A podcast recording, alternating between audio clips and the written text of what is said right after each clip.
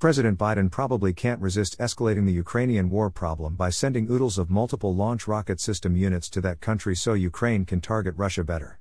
On the principle of increasing force is always right, a foundational principle of the New Democrat Party evolved since 2000. One knows the old guy will automatically increase his grip on the game of chicken with Russia https colon slash slash www.cnn.com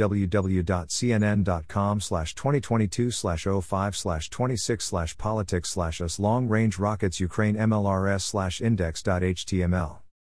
Russia has 98,000 MLRS of its own left over, I suppose, from Cold War 1.0 years and lots of artillery. I would guess they have more than the rest of the world combined since those tools were a basic part of the Soviet military theory and defense against the West.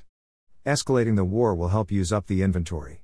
When those stocks are low, maybe negotiations happen, or alternatively, nuclear war occurs.